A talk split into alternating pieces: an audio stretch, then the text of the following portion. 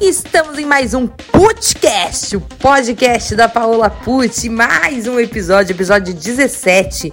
E hoje a gente vai falar do que? Manobras posturais. É, a gente mudar a postura dos nossos pacientes durante a deglutição pode trazer bastante resultado, tanto para reabilitar quanto para compensar é, feitos que a nossa deglutição não consiga realizar.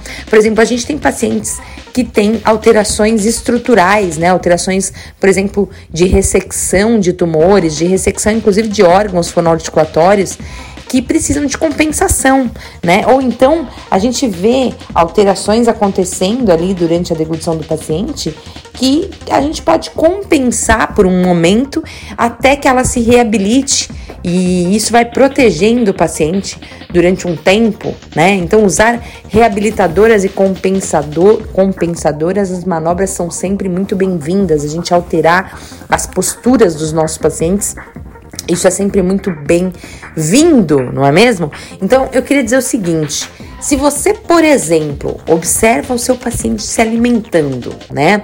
Ele tá lá comendo e aí ele engole e logo em seguida faz um pigarro. Quando ele faz esse pigarro, sugerido por você, esse pigarro ele pode estar auxiliando no que, por exemplo? Vamos pensar. Se você mastiga e engole e em seguida faz um pigarro, você está sugerindo para o seu paciente que pode ser que esse alimento que ele deglutiu não esteja chegando no alvo, não esteja chegando lá no lugar, né, no canal que leva para o estômago, lá no esôfago, lá naquela região faríngea.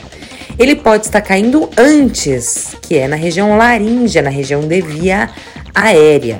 Então, esse paciente, por exemplo, pode ter uma ejeção oral fraca, uma sensibilidade intraoral fraca que leva a uma ejeção oral fraca e o alimento vem cair antes. Então, esse alimento pode extasiar em seios puriformes, em valéculas e ali ficar armazenado, ficar causando incômodo, desconforto e até uma penetração, aspiração laringotraqueal.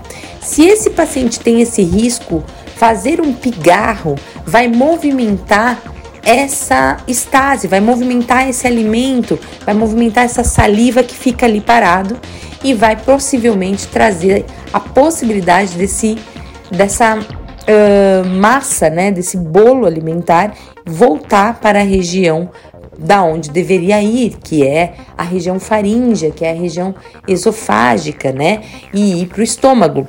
Então, a gente empurrar esse alimento através do pigarro é uma possibilidade de manobra que tanto compensa um erro do sistema neurofisiológico da deglutição, quanto reabilita também, porque uma, a manobra de pigarro ela vai fazer força no sistema iolaríngeo. Ela vai trazer sensibilidade para esse sistema, ela vai trazer movimento para esse sistema, ela vai trazer elevação e anteriorização para esse sistema.